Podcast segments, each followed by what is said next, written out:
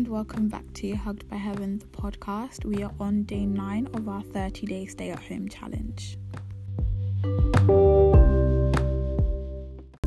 We are looking at Deuteronomy thirty-one six, and it reads, "Be strong and courageous. Do not be afraid or terrified because of them, for the Lord your God goes with you. He will never leave you nor forsake you."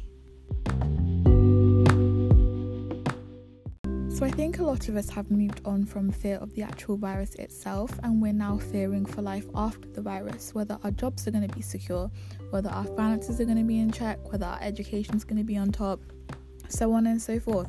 But I just gained some courage from this verse, because God has it all planned for us and He will go through it with us, so we shouldn't be afraid, we shouldn't be terrified, we've got that hope there.